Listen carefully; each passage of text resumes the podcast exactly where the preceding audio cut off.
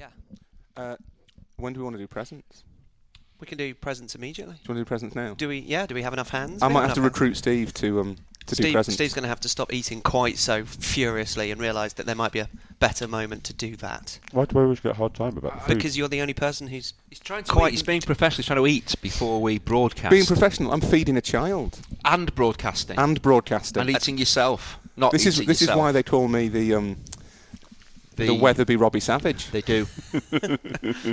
I'm not sure that Robbie's well known for uh, multitasking. Oh, he really is. He- oh, come on! The stuff Robbie Savage can do whilst whilst broadcasting is is astonishing. So what? Talk What, utter rot. what, what, So- do you, what do you need me to do? The presents are here on the table. These are the fruits of my trip to Buenos Aires. Mm-hmm. I'm glad you came Uh, back with something tangible. There are th- exactly. I didn't see any football matches. There are three presents, and you have to each choose which present you want. Oh. oh. So, Steve, would you like to? Oh well, display the presents for people. Okay, shall I, I'll spread them out. So You can take that one out of its packaging. I don't. I don't need to remove it from the packaging to know what it is. This is No. a. you want me Boca Ju- different this is packaging, a Boca, Boca Juniors T-shirt Yeah, in a large. in a large. Do you want? Do you want to try? Should I This- hold that up against the your one thing Have. It's a lovely T-shirt. I might have It to is rule myself out. The one observation I would make is that it's quite hard to find. Like sizes are weird in Argentina. Are That's what I found. That yeah. looks a small large. It- yeah, that's what I mean. The mediums were very small. That is That is a beautiful. that's a river plate in a medium. I reckon you'll That's get. nice. I That's- reckon that's- you'll that's get El into Mascarade. that. and then, Okay. so this white one, which is slightly damp from the rain, is basically for Steve. that is genius. That is fantastic. This is a white T-shirt. Steve, Steve moved, moved on to the white T-shirt that is his. Puts Sorry. the river one into Chinch's coffee. Did I get That's it? it. Amazing. It's like Did I a get your tumbler. coffee, Chinch? I'm, I'm happy with that. I take it you're oh, having the white one then, are you? Well, no, Yeah. because I, I felt like I Let me needed see to it, let me explain. see The it. white one, I think, should be for Steve. Oh my word! This is the it's, it says goal of the century, Mexico 86, Argentina 2, England 1, and it's like an overhead image of the pass and move of Maradona's second goal in that game, which of course, as we all know, led to the greatest bit of television football commentary ever And Ed from Ed- Barry Davies. Ed is very much appreciative of it. You have to say that. I You have to said. say that's fantastic. You have to say- Isn't it magnificent? oh, is it Yeah. magnificent? Was it yeah. magnificent? He took out seven Englishmen. Yeah, but yes. Which one is Terry but, Fenwick? but one of them was Steve Hodge. Ah, doesn't Oh, yes. count. That's why it's a out- smaller dot than Take the out others. six international footballers. I, I only discovered very, very recently that uh, Steve Hodge was basically held to blame by the England dressing room for the outcome of that game. Oh, really? I heard some, somebody, I can't remember another member of the squad, basically saying that you know he hadn't tracked his runner and it was his fault. Yeah. No, it's absolutely true. You sure it wasn't Patricia Hodge that was playing? No, it was definitely Steve. Those are Who's um, Patricia Hodge? This it? is Who's Patricia Hodge? this is like Magnus Pyke. You are making references that only very, very few people. Patricia Hodge is still alive and acting today. Um, we're gonna have to. We're just gonna have to Google. Are we Who's gonna have to Patricia Google? Hodge? Was she the woman in um, Keeping Up Appearances? So is Do you remember Patricia Hodge. Miranda, the um, Patricia Routledge comedy was the one Miranda, Yeah, Miranda Miranda's Hart. Oh, right, yeah, yeah. Yeah, says Ed. Who the woman who always comes in and says, "I, I, what I like to call whatever." And Yeah, it's yeah, not yeah, That yeah. woman, that's Patricia Hodge. And what is she Never seen- famous? Never seen. Is she famous? She's in Miranda. Well, apart, apart from that, apart Oh, from she's being been in in Miranda, a plethora of We have an in- British comedy. we have an international audience, Chinch. We shouldn't be talking about Miranda, a largely forgettable 2010s sitcom. or that- maybe we should. she's transatlantic, Miranda. Do you think she is? Oh yeah, yeah, oh, yeah. BBC She's quite America big, would yeah. have been all over that. Chinch, come on. But bitches What? have called her no, midwife. she's big in the UK. She's big in America. She's been, she has been Just in a relatively successful Hollywood movie Really? of the chick flick type. I say I like a chick flick. D- Do you wasn't mean a she rom also com? in Call the Midwife? She was Yes. in Call the Midwife. And yeah. Call the Midwife Is is, massive, yeah, definitely yeah. transit. Is chick flick when Steph Houghton just helps the ball on round the corner? yes, Yeah? that's Yeah. true. Yeah, and see then what runs, did there? runs into Eh? Very- space. Hey, Who's who's on the end of it though? um, th- oh, who's that woman that plays for Brazil that's really good at scoring goals? Marta. That's her because it's a, an international Oh, right. team they put together. Just a before we bizarre get to the point where Chinch asks somebody to twerk, let's do Yeah. this. No, I wouldn't do that. No, no, no, Hang no, on, no, you've no. got to choose the t-shirts. Oh, who's oh, who's- oh, oh. who's Uh, having well, River? Who's having Boca? Well, Well- I'll, I'll have Boca if it fits, but if it doesn't, Chinch, you have that, and I'll have River. All right, Well, I- okay. you make all the decisions then. Why No, don't I- you? Th- I'm getting to the end of this story. I, I think I think you're gonna I think you're gonna have to go with River. There's no way that medium is fitting Chinch. I did want to buy Chinch a singlet Oh, why didn't you? because uh, I couldn't find a nice one, Chinch. Oh, okay. I didn't want to buy you a bad singlet. I think you Well, find there's- it. I yeah, didn't no find a nice thing. one That's true. but still gave him the That is single. absolutely. Thank you, Rory. Thank you very much. Absolutely They are delightful. Steve, yours was drenched in the rain, do wash it before you I- wear it. I Watch shall. it at the very least. This is Set Piece Menu, the podcast where four friends talk football over food on a significant week for us, and not just because of the gifts. Uh, it is our second anniversary, and fittingly, we came joint second in the Football Supporters Federation Podcast of the Year award. So, congrats all around. With that in mind, with me, Hugh Ferris, are. Steve Wyeth, runner up in the Football Supporters Federation Podcast of the Year Award. Rory Smith, runner up in the Football Supporters Federation Podcast of the Year Award. And Andy Hinchcliffe, who back in September 1996 was runner up in a League Cup contest with York at Bootham Crescent. Congrats. Oh, that is that is one of my. Actually, in the dressing room after the game, I remember the words of Joe Royle. Since you made your England debut, lad, you've gone backwards. Thanks, boss. and that was just your passing. Uh, we also have a fifth member of the pod today, and that is perfectly timed the contribution, and the first of many, from Ed Whittington Smith, who uh, becomes the, as we've been together for two years, becomes the official fifth member, uh, for, wha- for which we're very grateful. And hummus and hot dog rolls are going down beautifully Uh, for the time being, until they come uh, back up again. This will not. This will not last. This peace, this tranquility. Uh, so let's broadcast while we can. Let's take advantage You- and also thank Steve for the incredible hot dogs that he has provided in my kitchen. So I claim part responsibility. what was so incredible was hot dogs in a bun with Yep. ketchup and mustard is one thing. Then Steve says, "Do you want caramelised onions?" I think you find they're caramelised um, shallots. Oh. Oh my! even How much better can it get? It Posh got peop- better, Steve. Posh people's onions, shallots. Yeah, so they were left over from something that I bought too many for. Yeah, you do have Hugh to thank for the caramelisation because I was just going to give you regular onions. Oh, that changes everything. Uh, well, you can get in touch with the podcast, which means for all those people around the table who would like to eat, they now have about five minutes to do that. You can do it via Setpiece Menu on Twitter, setpiecemenu at gmail.com. You can also continue the conversation on Facebook. Just search for Setpiece Menu. Um, thank you to everyone who, both on email and also Twitter, pointed out that we made a huge error a couple of weeks ago. This is from Fred Schlichting. Is representative of the response to that error.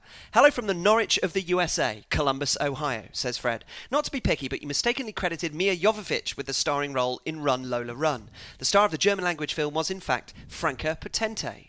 Uh, Jason Bourne's girlfriend from the earlier movies, and When- the- when did the- all this happen? The Patricia Hodge of the German movie making uh, scene, I would imagine. This Easy was- mistake to make because of the weird late '90s obsession with orange hair, says uh, Fred. This is one of those uh, episodes that we plough on without you, Chinch. Well, that's maybe why you shouldn't, because you would have known it was terrible errors like that. I, I'd have told you that. Thank you very much indeed. You are Yeah. very familiar with, with a 50 to 60 year old female actress. Well, no, Yes. he- he's, his knowledge of independent German cinema would have steered us on the right path. It's well known. Uh, Stephen Chicken is back in touch with us uh, after a while. Hello, Stephen. It's an important subject he addresses the curvature of the Earth. Thankfully, Rory is distracted by his son and will not rant about me talking about the curvature of the Earth. You may remember that I talked about the fact that on a map it looks like you're going up and down when in fact you're going in a straight line when you're flying west to east. Yeah, east to you west. weren't here for that either, Chinch. You should really try and stay in God, the I wish I, you know, I wish I was. I'll have to listen back an- and really catch up. an it hour sounds of your week. fascinating. Uh, hello, all, says Stephen. While Hugh is correct about the curvature of the Earth, with the equator being its most bulbous point, describing a transatlantic flight as going up and down rather than straight, which I deliberately just did again, is also not quite correct. They're still going straight, it's just that they're going over the top in a straight line rather than east to west in a straight line. The problem is that we tend to visualize the Earth in two dimensions rather than as a globe. So that's cleared that up then, I think you'll all agree. He's also sent us a map which will help. You've all seen the map. Did it blow your mind? When did this podcast stop being about football? Have When- I missed something? when we got About rid of you, 18 months ago. what Um, on earth is going on? Stephen also chimed. We'll put that map, by the way, on uh, the Twitter feed, just so you know what Steve was talking about. There was a map that was created to try and signify a straight line from one place to another by illustrating on a 2D map how the world curves around. How did you get onto this subject? Uh, we were talking about flights from uh, Qatar to Buenos Aires. Oh, okay. That's, That's, not to recap on everything. Oh James. no, no, no! Just wanted to know how you got onto this topic. This and the the third of the triplicate uh, Chinch will really again annoy you. Stephen also chimed in on the bolognese pie idea. Uh, after Steve and Rory turned their noses up at the traditional non-savoury mince pies they were offered last week, he once had a pie party when someone made a lasagna pie, Oh, that works. which is exactly as it sounds. With pastry? lasagna in pastry. No. Stunning stuff. Absolutely not. We also asked last week if there are some examples of sports people who share names with footballers. It started on Twitter, it's continuing on email, including this one. Can I suggest ex Arsenal, etc. striker Ian Wright? He doesn't put in brackets Rory's best mate, he probably should have done so. And former Leinster middle kyu judo champion, me. If being the provincial champion of a niche sport in which Ireland does not have a great history of international success sounds unimpressive, then allow me to keep digging and reveal that middle kyu means that it was a competition sorted by grade rather than weight. And while the median mass of judo competitors in Ireland at the time tended towards men in the 60 to 70 kil- kilogram range, I had previously weighed in for competitions at 135 kilograms. So on my way to victory that day, there was a good chance that I had been literally fighting people who were half the man I was. So that's from Ian Wright, who is a judo champion from Ireland. And also Paul Reeve, uh, who always gets in touch with the rugby league theme. Hi, Steve, et al. Brian McDermott was coach of Leeds Rhinos from 2011 until early this year, during which time Brian McDermott was manager of Leeds United, which many people remember at the time as being Yes. Yes, that is a good one. quite unbelievable. Our last two episodes on tribalism versus truth um, have, I think, prompted um, the most correspondence of any subject. Uh, so we're going to filter them in as much as possible over the next few weeks. Um, so that I can just stop people from eating. We're very glad that people have found it worth debating, so we'll use your emails to keep it going, I think. Just a couple for now. This from our friend Ed Prilucky or, if you're being more Polish about it, Pryzluczki. Greeting, amongst others. I was thrilled to hear your latest pod address the way in which the offside rule is called, especially Rory's suggestion on how to fix it. If even a small part of you is onside, you are onside. As massive hockey fans, says Ed, I'm sure you're aware of the offside standards in that sport. For those listeners who aren't, Steve amongst them, obviously, a quick study. Oh, there is ouch. a the, there is a blue line which is called the blue line. I'm familiar with this. If any part of an attacking player is behind or on the line as the puck is played to the attacking zone, the player is onside. This will often lead to comical scenes of players stretching their legs and groins to the breaking point to remain onside. But it encourages attacking play and players entering their offensive zone as quickly as possible. I'm certainly not here to suggest new lines be drawn on the football pitch, but I think ice hockey's understanding and Rory's suggested interpretation of who is and isn't onside would pay dividends in football and lead to far less consternation amongst fans. Warmest regards, Edward, an aspiring Buffalo in Buffalo, New York. P.S. Potential stops along the road to Buffalo status would include, if travelling from the hometown of Rory's current employer, Albany, Utica, Syracuse, Rochester, and East Aurora. So, Ed, you are hurtling past Utica. Congratulations. So, Roy, do you feel like I think uh, it's you- Utica. Is it I Utica? it's Utica. So you have been, uh, you have received support from the other side of the Atlantic. I am. I noticed on Twitter actually a couple of people, uh, including Mark Thompson, who tweets as every team Mark. I think he's a he's a very interesting uh, analytics follow.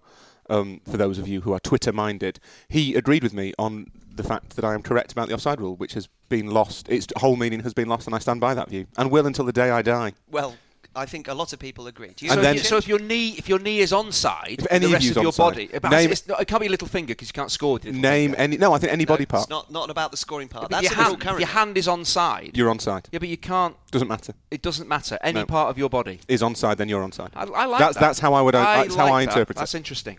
Uh, so you're, yeah, you're basically Yeah, hanging. back, I know, I know. I'm not an idiot. You don't have to do, stick your arm out and show me. I This is- understand. Stop talking. This is not just for you, Chinch. But Oh. you'd end up you'd end up with attackers holding defenders' shirts rather than vice versa, just Brilliant. to demonstrate that they're still onside. Look, I can't be offside. I'm holding onto his shirt. Shirt pulling should still not be allowed, so that's okay. And Reham Ball, bearing in mind that IFAB met just after we recorded our latest pod, Steve will Not no doubt unrelated. be dismayed to hear that they decided this, Steve.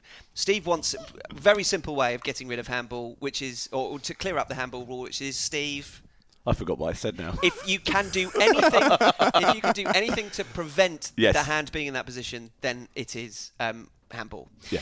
An That's- agreement, that's says yeah. IFAB, was reached on the necessity for a more precise and detailed wording Oh, for the no. different types of handball offences. The most significant clarifications relate to non-deliberate handball situations where there's a, an unfair outcome slash benefit due to the ball making contact with the player's hand slash arm.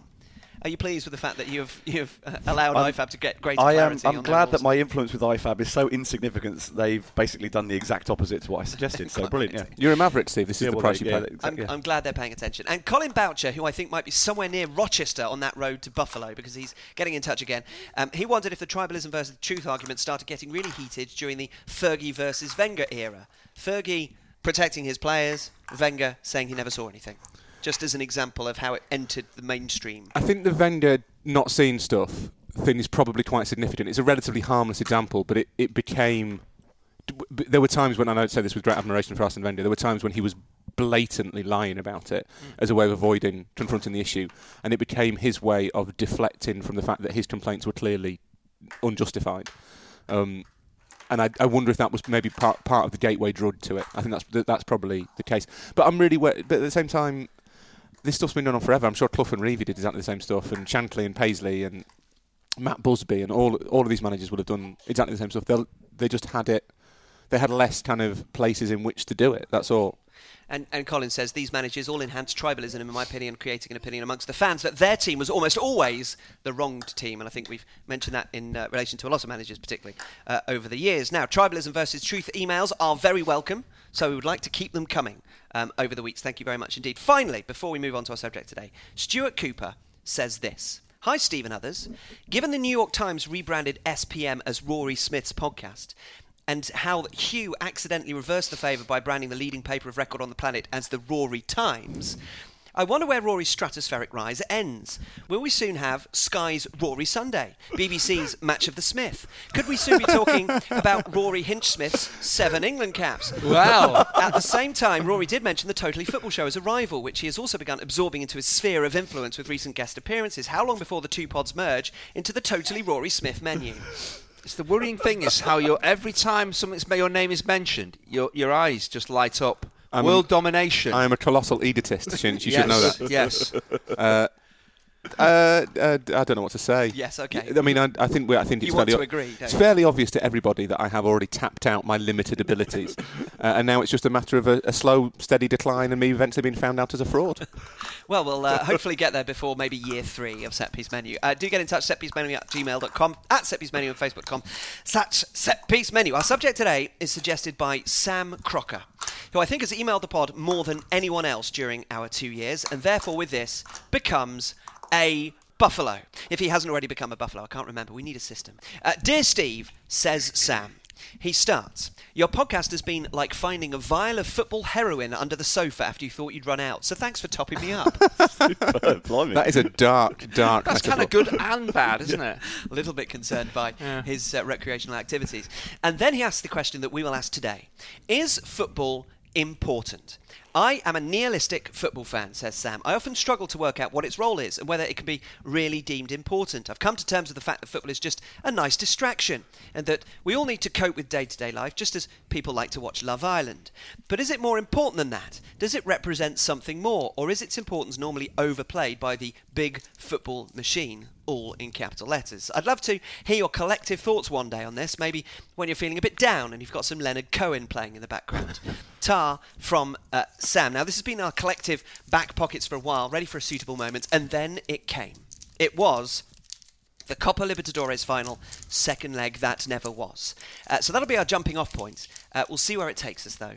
Um, this, of course, is a panel that includes a man who used to think of his Chinese takeaway choice during the final stages of actually representing his professional uh, football club in the Premier League. Um, is football important? Does it really matter? And if the answer to both those questions is yes, then would, should we be asking why? Rory, Hello. let's start with you. We don't have to. Does Edel get restless? Yes, fans of Boca Juniors and River Plate would probably answer those questions with yes. Well, C, probably in capital letters. Although I don't want to get accused of essentialism, so let's go beneath the surface on that. and Don't- not just don't- say not. one word in Spanish and Let's think that not we've do that. kind of encapsulated the argument perfectly. Uh, Rory, your Copa experience was not only about a cancelled match. Uh, your Copa experience was also from a European football journalist's point of view Mm-hmm. on something that a European football journalist doesn't necessarily always have to write about. Mm-hmm. And you learned so much about the, um, well, you, you knew about it before, but you were able to bring to us so much about the Argentinian football fan supporting experience. So, what was your kind of hot take and takeaway from uh, from that experience of seeing those fans and that, that, that match that never happened? Well, so what struck me, and what strikes me whenever I think about Argentinian football, and I don't want I don't want to be essentialist, because that would be awful. But knowing a little bit about Argentinian football and having read around, uh, read the thoughts of people who are much much cleverer than me about it, the thing that I think strikes through all of it and whether that's the you know sixty thousand going to the Boca training session before the Libertadores final, whether it's it's the kind of endless chaos around the national team, whether it's the the fact that you speak to people who work in youth development, develop, speak to people who work in youth development there, and they sort of tell you we don't do anything right. It's not the case that Argentina has a great. There's no Argentine system for producing players. We we produce players despite everything that we do wrong. If you look at the number of managers who uh, get sacked, if you look at the ultras who occasionally go into clubs and have face-to-face talks in inverted commas with the players because their performances aren't good enough. If you look at Salvemos al Fútbol, which is a, an organisation that counts up the number of football-related deaths in Argentina um, since 1922, and it currently stands at 328, which I would suggest is 328 too many. Uh, there is this suggest there is this feeling throughout Argentina that I have I've long kind of thought that football kind of matters too much. And to, to get ahead of this, after a Twitter conversation and a subsequent faintly defamatory appearance on a podcast, um, I went to Argentina for five days, wouldn't claim to be an expert, but spoke to a lot of people at a lot of different levels, at a lot of different clubs. Uh, I have some background knowledge of the subject. I do speak Spanish. I conducted the interviews in Spanish. Um, and it's not me saying that, that, Argentinians are like that or that Latin Americans are prone to this.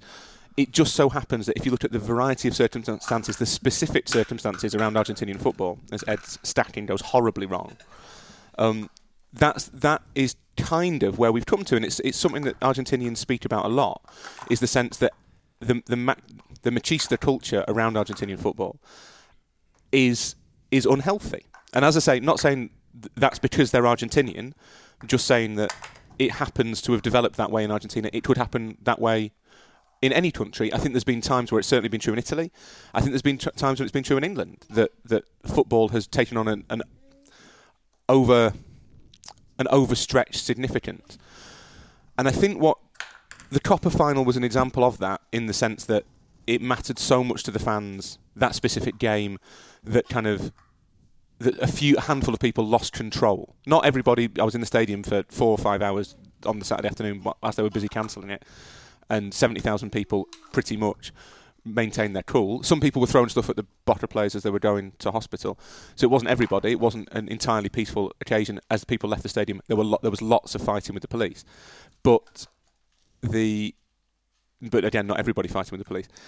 But most people retained their cool. But to a section of, of Rivers fans, it became too much. The significance was so great. They were talking about the, the end of the world, the final twin finals. It, it, they, everyone lost sight. Everyone in Argentina, everyone around the world. Is this more than football? You took? Lost the sight of yeah. the fact that it was just a game of football. Yeah. I think, and that happened. We all do that across the world. There are times with sp- sporting events where we where we build them up too much, media and fans, and we pretend they mean more than they are. That they are just a game. And it just so happened that that happened on this occasion in Argentina. Again, not saying Argentinians are like this or that it's just Argentina. That's not true at all. I think Argentina is an extreme example currently, it could change, of something that could happen anywhere. That that we begin to assume that football matters more than it actually does. And I think we're all quite susceptible to it at the moment. That's kind of what, what, what struck me. If you think about kind of the pitch of the conversation that we have around football in the Premier League, where everything's a disaster or a crisis or a triumph or a humiliation or you, you, get kind of managers celebrating on the pitch, and we're told that it's disgraceful. That's a strong word, disgraceful. It, a bit embarrassing, bit classless, fine. Disgraceful. Mm, I'm not entirely sure that's disgraceful. Um, yeah, Ill, th- ill-judged does not mean disgraceful. disgraceful. But th- yeah. these these have kind of become synonyms in football, and I think th- that all of that contributes to to an environment where people, I guess, are conditioned a little bit to to thinking it matters more than it does. Social media doesn't help. The, the, the timber of media coverage doesn't help. Um, the way managers talk, the way fans react, it all is creates. Is that important circle. still fuel from the outside, say the media, but in, in Argentina, is it from within the fan bases, the how they see the game, the importance of that game It's- comes from within rather than without? I think there's a lot of different kind of fat factors that you'd need you'd need to be cleverer than me to talk about properly. But I think if you think about a, a country with a, with a struggling economy, people look for anything to, to latch onto in terms of their identity. It's an immigrant nation as well, so you need kind of something to to form the. Uh, Edward thinks that the cat is a dog. Uh, Hector is his word for dogs. I, I, can, can I say that that probably comes down to the uh, to the parenting? Yes. I mean, the education skills that you've been able to transfer onto your child are clearly limited. He also thinks cows are dogs. the boy's an idiot. He is going to struggle in India. Uh, he really is. No, I think it, there's lots of different factors that have led to this in Argentina that have led to this point. and it's it's things like the immigrant nation, the fact that you have a need to kind of impose to find something to to center your ident- your your identity Yeah, around. yeah. Um, So I the think- football's kind of the vehicle for all Yeah, well, they're- they're all- the actual reason. Yeah, you're it's it's it's it's a reflection as with ever, with with everything. Football reflects society. It doesn't it doesn't necessarily kind of it doesn't exist on its own, kind of isolated. Um, I think you've got other stuff as well, like in, in terms even minor football and things. So in the 60s and 70s, when you got that really brutal strain of Argentinian football, I think that convinced that con- or contributed to an environment where people were were told you have to do everything to win. And that, that is, to be honest, and again, not being essentialist, that is relatively unique, uniquely Argentinian. That at that time, Argentinian football was more winning orientated, probably than anywhere else in the world. That there was that they they took it to places that others didn't go to, even the Italians. And that's not to say that other people weren't cheating or weren't pushing the rule book, but the Argentinians really made an art of it. And I think that that has along with stuff about you know the, the Barra Bravas, the hooligan gangs, and, and what have you, the ultras, the fact that the clubs are still so members clubs rather than businesses, which is a good thing in, in, in a lot of ways, but isn't necessarily a good thing in every way. A friend, of, an Argentinian friend of mine, said that part of the problem is that because everybody leaves, all the players leave, all the managers leave, not there's no permanence. That the fans effectively are supporting themselves. So when you're talking about I'm a Boca fan or I'm a River fan or I'm a San Lorenzo fan, what you mean isn't I'm a fan of a team. You mean I'm a fan of the, of the the ultra groups and the, the fans who are there every week. So are there, are there politics involved in this as well? Would you say in Argentina? Yeah. With- yeah. And crime? And crime, well, the Barra Bravas, the yeah, the ultra groups are basically now organised crime gangs in a lot of cases. They're selling tickets, they're selling, they're using the stadiums to sell drugs, they're involved as as sort of henchmen for, for politicians or for club officials. Yeah, there's there's a lot there's a lot more going on that I'm not qualified enough to talk about. But th- th- to me, Argentina now, and again, not because it's Argentina, just because it's developed this way, has become a place where winning matters slightly too much, and they a lot of people, a lot, a lot of clubs, talked about a need to try and change that environment, to try and find a slightly less machista way of of existing around football. And I think football is always has always been the kind of the, the most important of the least important things. But at times, I wonder whether we are all across the world because it's become such a a big thing for the media, for TV networks, for for there's so much money involved. Whether we are all slightly guilty now of, of giving it an importance that it's not due. I'll let I'll let you spend some time with Ed because um, Ed, basically agreed with all of his father's points there with um, contributory noises. Um, Chinch, hearing that from Rory, from and Rory was basically accused, and I'm going to paraphrase appallingly here, Rory. So I apo- apologise for this. Essentially, was accused of making a point about Argentinian football. I think this is right, and and making it sound like it was it was only their problem and their problem that they cannot fix. Um, so particularly, it was a cultural point made Yeah. about Argentinian football. Uh, the, the particular person who got angry about that said that you shouldn't be making a one single point about the whole culture of Argentinian football. And there's so much more Yeah. uh, to consider. Not making it sound like that one point was the only Yeah. point to make. So I made a very flippant point about you uh, ordering your Chinese takeaway when Mm. you were playing, Mm-hmm. but I am also guilty of essentialism because just because of that one point, it doesn't mean that that's the only point to be made about your career. Yes. So if you're playing in this kind of environment where fans care so much, is it ever represented in the dressing room? Can it ever match what you see on the terraces in the seats? Because you you do care, but do you ever give yourself an opportunity to care as much? But it's a- because it can be debilitating. You have to remember whose whose opinion you're kind of canvassing here, because if you're talking to fans or professionals, it's a job. Now, when you play big derby games, I, I I felt quite emotionless when I played games. Now, that's not because I was I was a professional. I tried to say, well, there is this game, but there's always going to be next week and the week after, and years and years to come. So you're trying to plan rather than just for one game for a, a longer term future, not just for yourself but for the club as well. So I probably approached it very differently. But when I played in derby games, Manchester derbies, Merseyside derbies, even I felt the emotion of the occasion, which probably for players that, that would be probably true for most players playing in derby games, but that's different for players than for fans. Do fans feel the emotion of a derby game every game?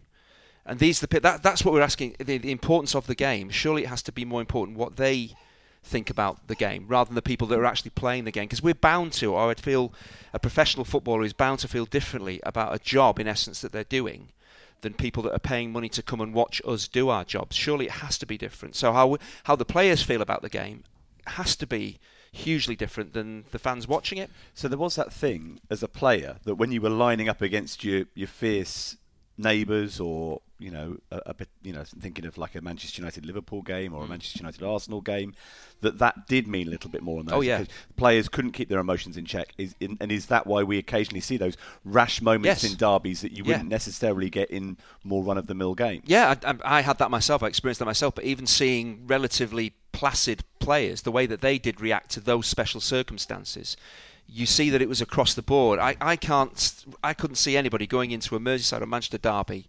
not feeling their heart rate greater than if you're walking out against Bournemouth or Coventry or anybody else, because naturally, it just got to you.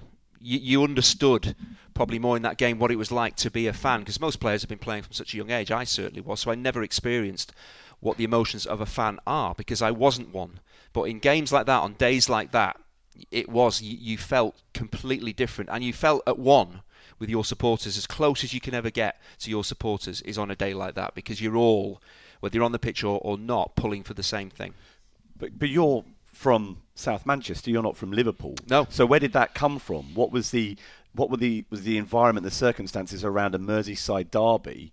It was strange, That, yeah. That, I- that gave that to you. Did was it just a an atmosphere in the city or in the ground ahead of a Well, I game? used, to, I used like to say, with, with being from Manchester, you would think, well, Manchester derbies would mean more to me. I only played in, in two Manchester derbies, played a lot more Merseyside ones, but strangely, I felt more as if I had more to prove because I didn't want to be the one letting down Everton. And being from Manchester, I think the problem would be that they would look at me and say, "Well, yeah, you didn't feel it like all the maybe the um, the Evertonians, whatever we had, the the um, the lads from, from Merseyside playing in that in that game because you're not fully connected to it." I felt more connected to it, strangely, because I was a little bit older. I was very young when I played the Manchester Derby, so you have that emotion as a youngster. When you're a little bit older, again, you've been a f- through a few more years, your career's developed a little bit, you've got a little bit wiser. But I actually felt that's why I'm I'm mainly talking about Merseyside derbies that I played in. I felt the emotion more personally than I did in Manchester derbies. So are you as a Because player? I understood what it would mean if we didn't weren't successful. And there's times when we were, and there's times that we weren't. And coming into into work on a Monday morning, the feeling of elation or desolation from winning or losing a, a Merseyside derby, it was that lasted a lot longer than, than losing any other game. Because again, that connection with the fans. Yeah, so you're a product of your environment. Yeah. So if the fans care more, you can feel that. You can feel it. You yeah, it comes it. off them in waves. So Yeah, some of the absolutely. some of the uh, stories about the, the River and Boca Mm. um, players about them really kind of feeling the emotion of the occasion. It's Yeah. not just because they care more themselves in a vacuum. It's because the fans make it a, a context and environment in in which it's very difficult to not care Yeah. more. So, given that they are also uh, the River and Boca players, they are also often in that situation aware of the fact that their own safety is Yeah. an issue. Yeah. Had you ever had an, an No, no, no. occasion where Nothing you like felt No, from no, either no. the fans in the stands or No. on, on your way into the ground? No, I, I, I- no, nothing like that at all. It was all not well natured. I don't mean that at all. But the crackling atmosphere you would feel, not the hatred, but just how meaningful this game was. I loved it. I wish every game could have been like that. But clearly they weren't for different reasons. You know, night games especially, I think, made them more atmospheric as well. And it was it's much like anything. You walk into um, an auditorium full of people, you can sense the feeling in the room, can't it? Comes off people in way, and that's that's what it's hard to explain the feel. But fans must feel it as well together, watching their team in a Merseyside derby or a conventional league game. You would, I, I would presume, your passion would be that much more heightened. So it must be different for fans as it's different for players. Was there ever a player who you felt because the, the the example of the, the Brazil semi final in the in the 2014 World Cup is often given about caring too much, Yeah. where they're so emotionally invested that they are almost like a fan, uh, because a fan will often tell you on Derby Day in particular, uh, they wake up incredibly nervous, Yeah. scared in fact that Yeah. that day will not go their way, and as a result they don't enjoy it. And the, again, the stories that we hear from those more than one random person that Rory Smith spoke to, uh, where there is a sense that I, I cannot bear to think about River or Boca losing this game. And to that extent, you get, you generate this feeling amongst some fans that I'd rather trash the bus en route because there might be a way that that stops the game from happening, or so I don't get to feel defeat. Now Yeah. that, that is probably a very very. I don't, I don't think that was the that was the motivation. I think it was more that they got that to some people it became that there is such hatred in seeing just the badge of Boca Juniors on that bus that they, they almost didn't have so it's a an instinctive reaction rather than a Yeah. I, I am planning this. The- But, but again, that, that hatred is conditioned into them. It's something they're taught rather than that's intrinsic to them. And there was some other. I mean, I got this from obviously reading Rory and uh, Miguel and uh, Jonathan Wilson's stuff whilst they were in Buenos Aires. All of whom wrote excellent pieces. We should beautifully say and were, very and well were well informed. well qualified to write those pieces and express their opinion. They brought the add. expertise that they had already garnered to a story about which they were completely qualified to report. But there was another interesting factor about that was, of course, as, and, and we discussed this before Rory went about how th- it was the final two-legged Copa de Libertadores final. So not only did you have that situation in which it didn't matter where you were in the world necessarily, but you had two fierce city rivals meeting in a game where almost the idea of losing it was so much to bear that you couldn't consider the the triumphant emotions you'd get from winning it, Yeah. But that also there would be never. It was a one-off. It was a unique occasion. There would never be that opportunity to right So the that wrong makes- that makes if your even if your yeah. team lost. And I suppose there would be there would be similar emotions in any of those, you know, fierce intercity rivalries that you get all over the world if the the occasion that it all built up to was so unique that the passions which can be so healthy in terms of supporting your football team just spill Spill over, over, yeah. because Right, it, so- everything it was just an unbearable the, weight. the original point was back to Brazil 2014 and where it actually manifests itself in the players' emotions uh, to the extent that they cannot concentrate on doing their job. It appears. Well, that's why you have to play with your heart and your head because the fans expect you to play with your heart to go flying into challenges. You know, you cannot shirk a challenge on Derby Day, but you still have a game plan that the manager's put in place for the week. So it's it in essence for the coaches, it's just another game. And you see players in the first five minutes of Derby just going scything through people getting sent off, and they don't know why. They again they've just got the emotions have got the better of them.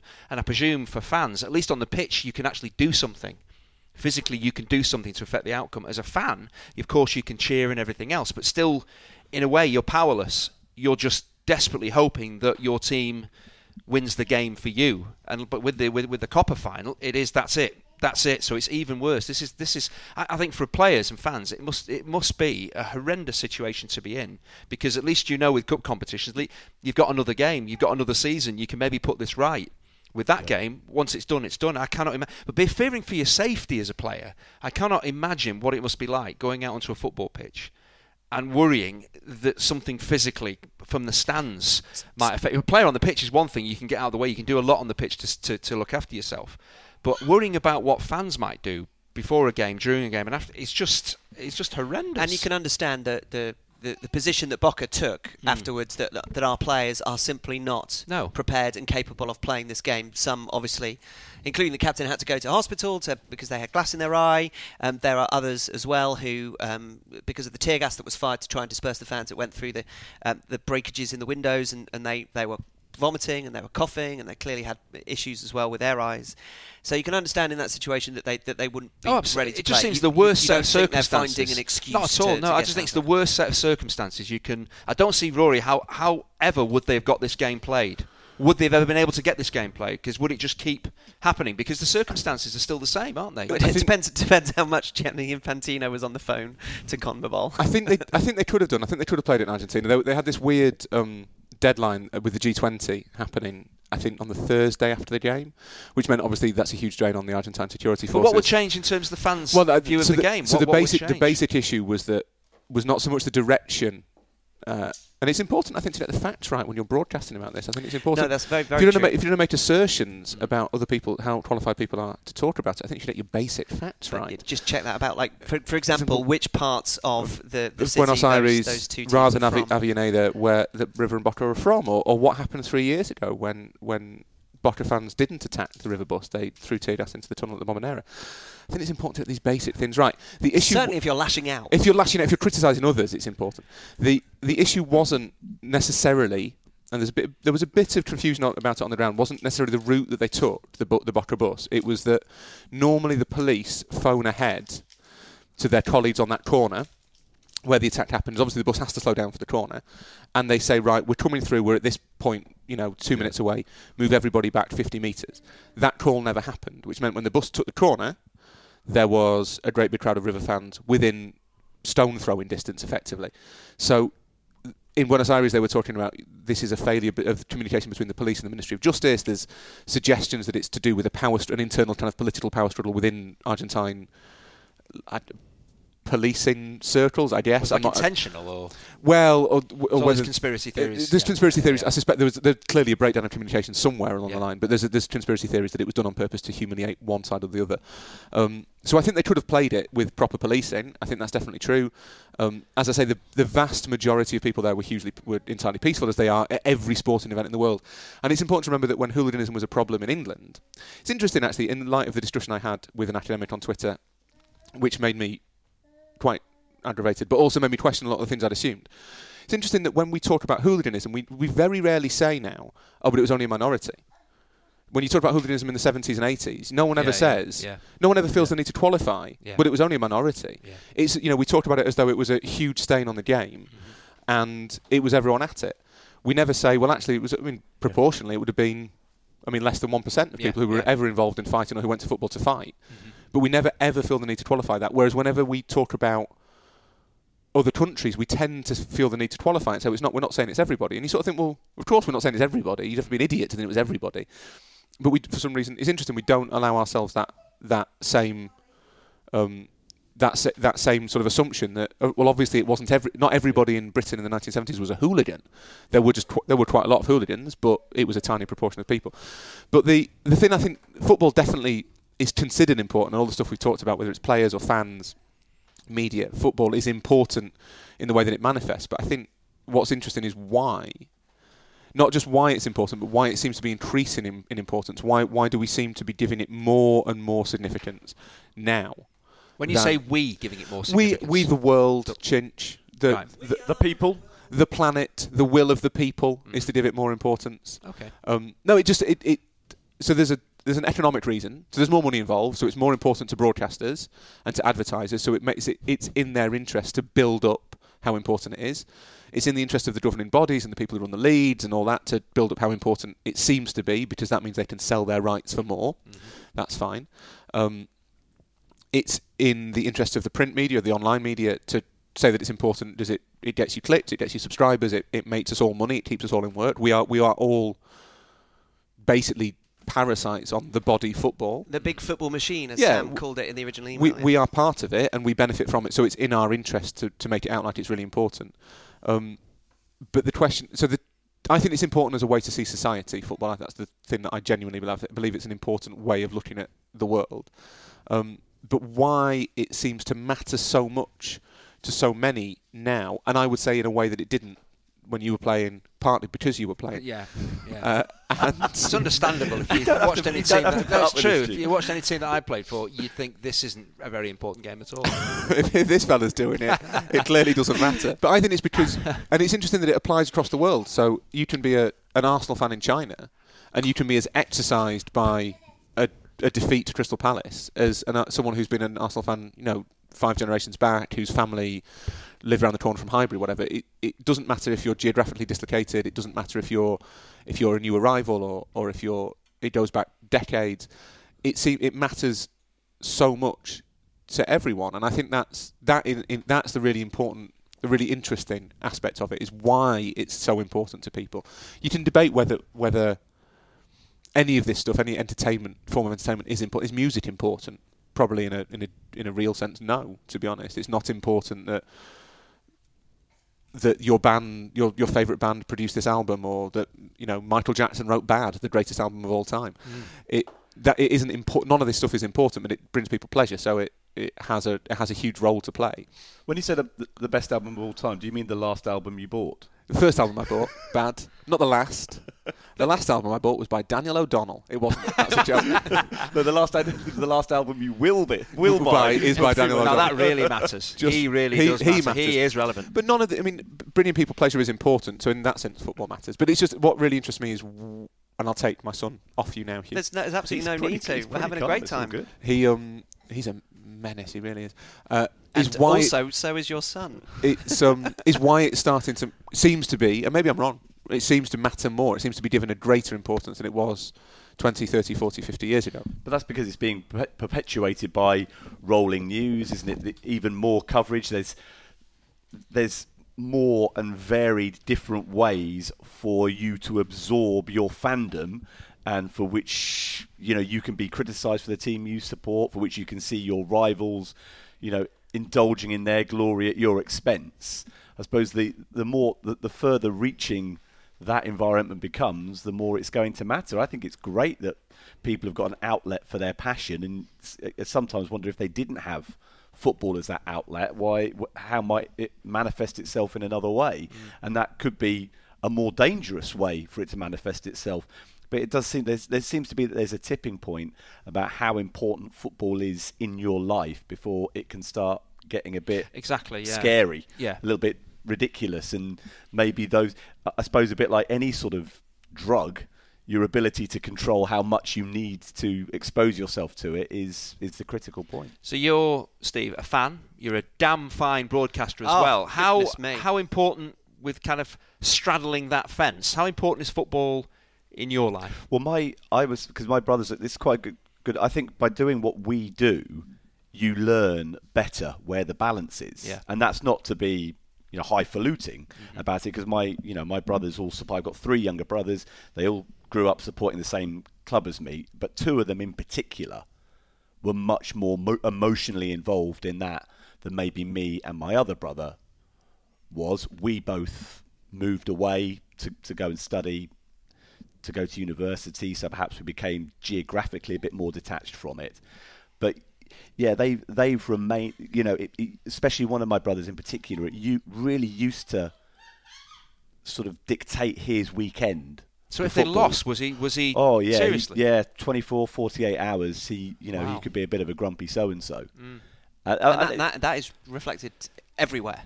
I mean, that, that is that you would say is a fairly consistent base level of how a lot of people react And- of a weekend. Yeah, so I think your ability to, you know, whether you're the sort of person who can walk away from the match and go, grumble a bit, have a pint, you know, wash away your sorrows and, and get on with it, that's probably quite a healthy place to be able to get yourself to. Hmm. But I can equally understand why, for some, you know, it's still, the emotions are still raw if your team has lost. You know, when you go to work on, on a Monday morning, and you might have to face up to it again Yeah. with colleagues or friends. So, and, and that's the thing that sort of gnaws away at you a and, little bit. And sometimes you have to to mitigate that. You have to become somebody that you're not particularly, but you. It, it just it just helps you. So if you get the, the Monday morning thing, if you kind of invest yourself in the disappointment, or as so many fans do, find a scapegoat, Yeah. you are able to not feel the the pure emotion of it. You can translate it or deflect that emotion into something else. So you've got two different emotions, and so it, it feels much much better. I get frustrated with a lot of fans who who tend to scapegoat because it's not an accurate representation of the match that they watched. But it, it is a way, and I, I keep on banging on about it on this podcast. That is a way of deflecting and mitigating the hurt because Yeah, it, it is yeah. hard. Yeah. To, if you get dumped when you were a teenager and you got dumped by a girl, which of course never happened to me because um, I was You didn't very start dating till yes, your I- mid-twenties. Yes, I didn't actually have any girlfriends. But the, the, the point is, is that you get you get dumped and you, you then just start to lash out, don't you? You, you blame her for everything, and I'm, I'm sure it's the same for, for girls. They blame the guy after the guy Mm-hmm. because you just don't want to feel the hurt because it hurts. You don't want that, and so for a lot of people, if football is that important, you are setting yourself up for facing a lot of hurt, and that hurt will be magnified by the importance that you give the game in your life. And so, can you, halfway through your life, I mean, we've been lucky because we've got into the industry, so it, it does help us because it allows us to have some sort of kind of emotional distance from it. But can you, if you don't have that fortune that we have to be able to provide a different context to the game, can you halfway through your life go, all right, that's it, no, I'm taking a step back? I, I just, Probably I don't no, know if it's probably not. But I just really think if you go back to 10, 20, 30 years, what we're saying is today. It's not that we we're led to believe the game should be more important in your lives. It still is important or has been ramped up in people's lives. So it's actually coming from, from the people. It's not as I keep going about, about from the outside. It's not been generated from the outside. You should feel that this is more important. You should take this more seriously. Of all the things that are going on in your life, You're football. talking to Ed now. Did I'm talking to everybody. I'm talking to the world. I'm talking to, he's not. He's Hugh- not laughing at me. Two updates from Yes. over there. Yeah. One, your cat is terrified of my son. Oh, is that right? Yep. and Can't two, think I why. think he's probably deleted all of your Sky Plus.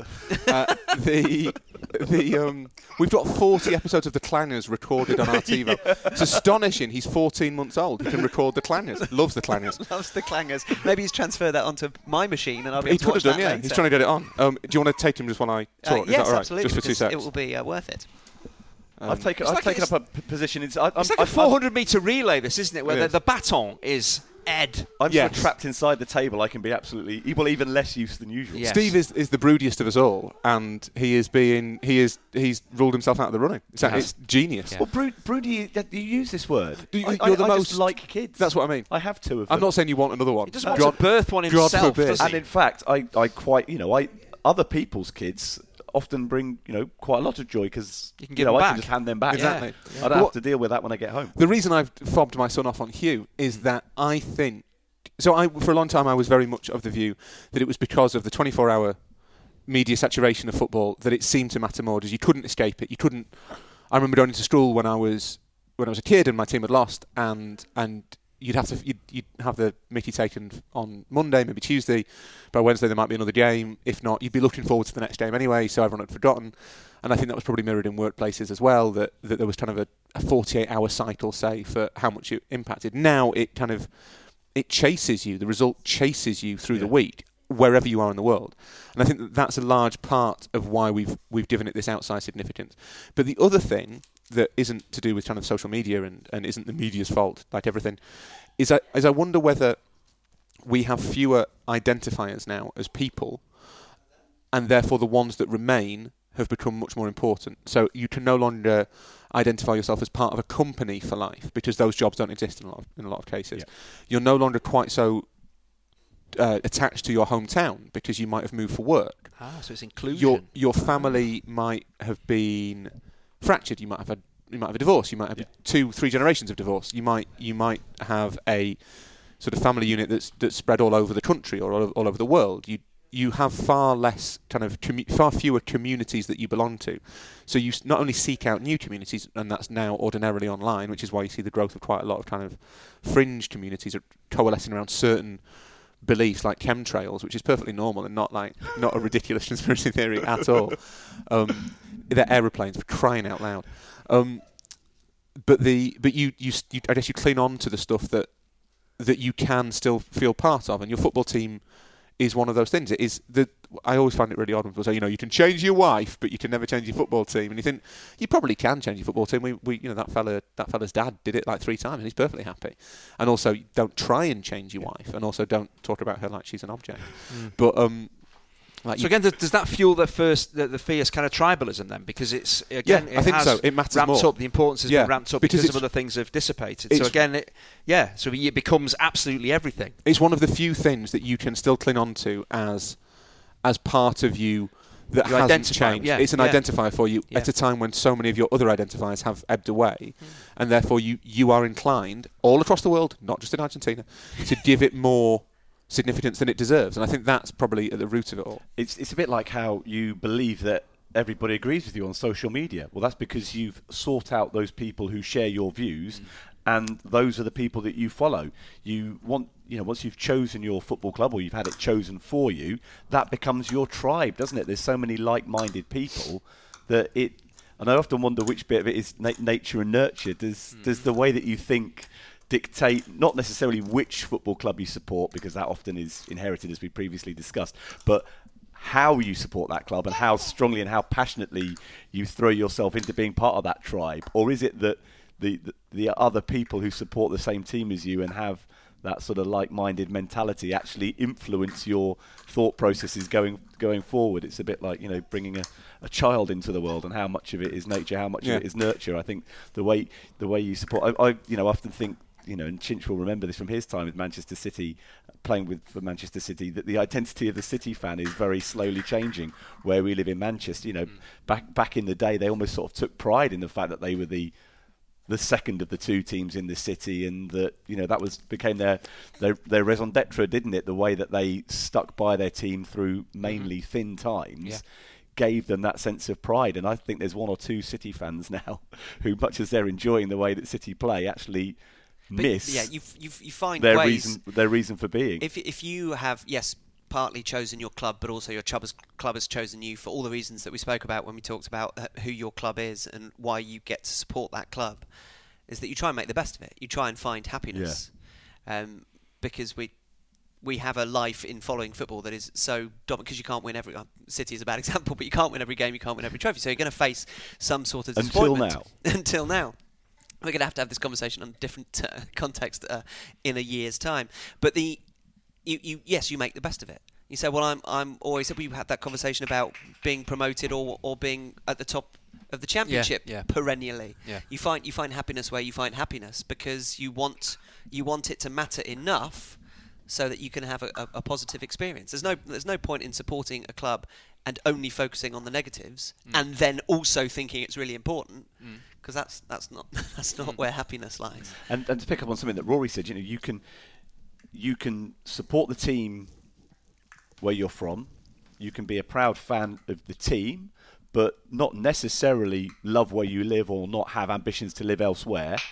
Or equally, you can be incredibly proud of the environment in which you've been brought up and where you reside, but can support a team from somewhere else. That mm-hmm. that the, the way your passions manifest themselves can can be very very different. And the same way as you can, you know, support your country and hope they win at, at whatever sport they're competing in, but that doesn't mean you have to also approve of everything else that I, that identifies your country at the same mm-hmm. time.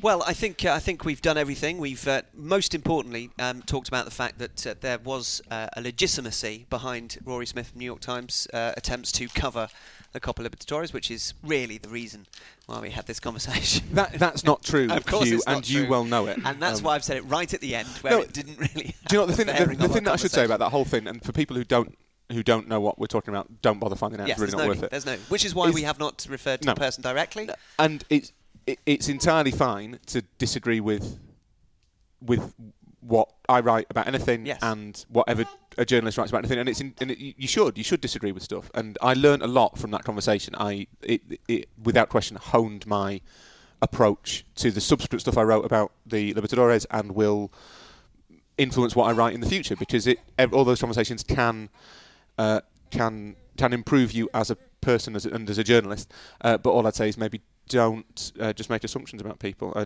because because of what they do for a living. It strikes me as being a bit essentialist. Um, just before Andy's soccer story, that was beautifully cyclical, Rory. Thank you very much indeed. You remember the last one from a couple of weeks ago? Mentioned Magnus Pyke. We've already mentioned Yes, Magnus Pyke yes, already on the yes. on the program today. Well, you have, yeah. Um, and we uh, we all had to Google him because Chinch is ten years older than the rest of us, so his cultural references often miss the target. uh, Paul Dixon got in touch, gentleman and Chinch.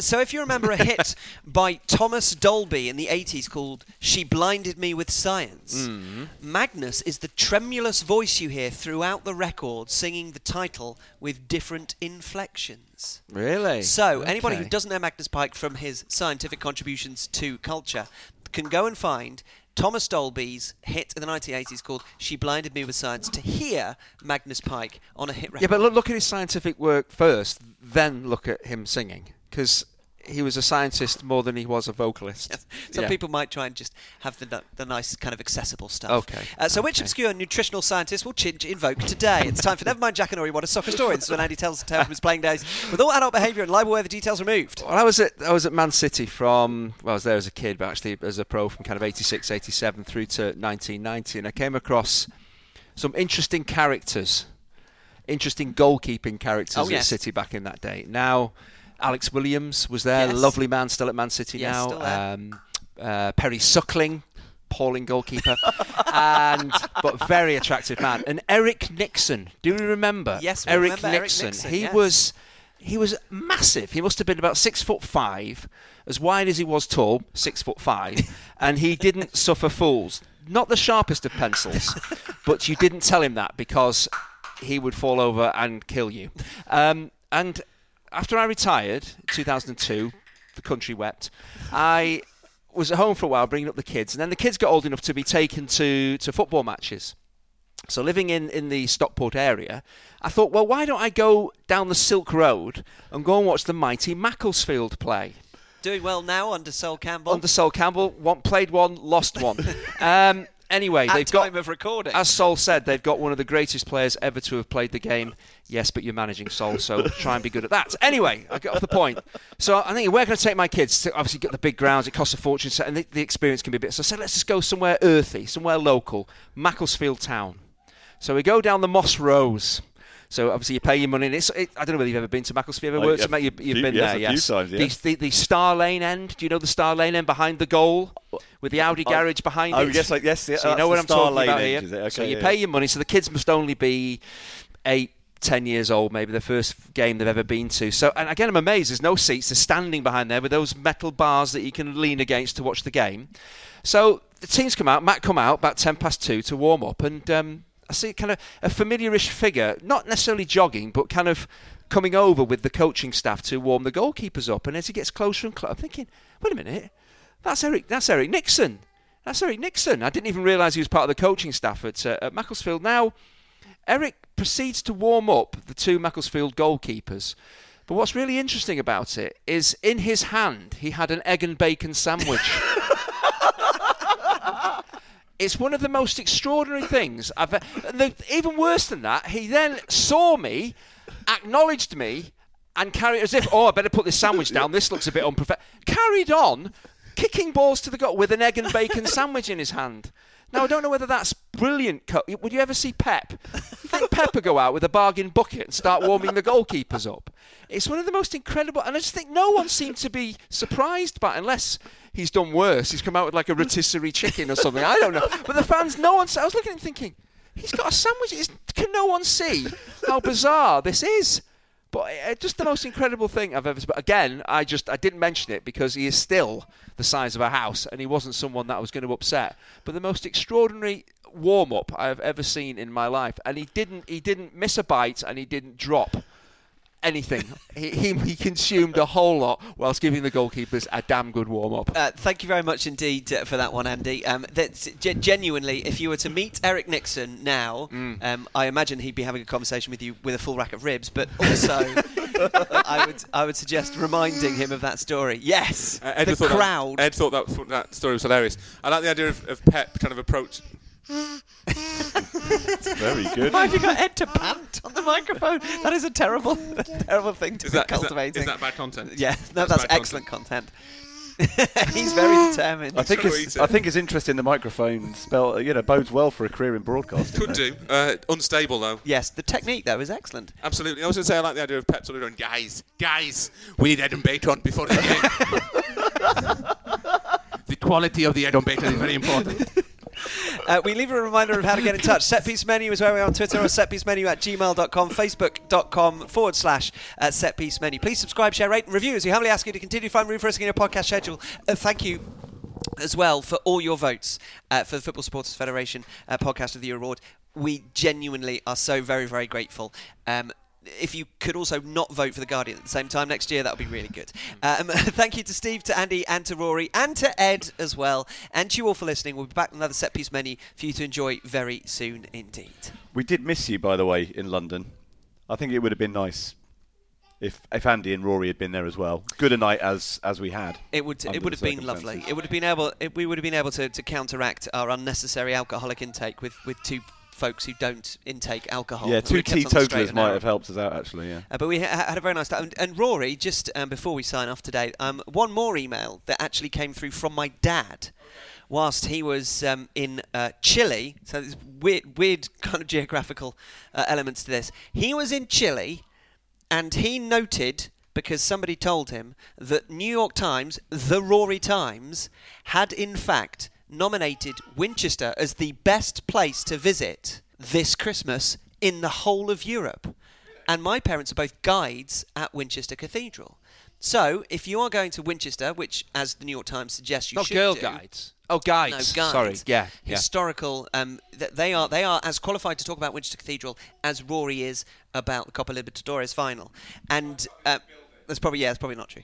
Um, and so if you if you are taking uh, Rory Smith's papers advice to visit Winchester, for which Winchester Cathedral is very grateful, so much so they had it on their newsletter, which was received by my parents on holiday in Chile, and they emailed me to tell me. Then uh, pop in to Winchester Cathedral and ask to be guided around by Mr. or Mrs. Ferris. Is it a good tour? Have you, It's have an you excellent tour. I've, tour? I've yeah? been on it. I've been on it. I Is think it- twice. Is it entertaining and informative? It is both entertaining and Is it? Informative. And Just you you're you very could probably familiar do with my brass parents, rubbings on the way round. Oh, that'd if be you're really lucky. extraordinarily good. Yes, I'd like a bit of that. I don't actually know if that's true or not. Um, but yeah, so thanks, New York Times. Thanks, New York Times. Will you pass it on to the New York Times that Winchester is very grateful, like as a community? You will tell them.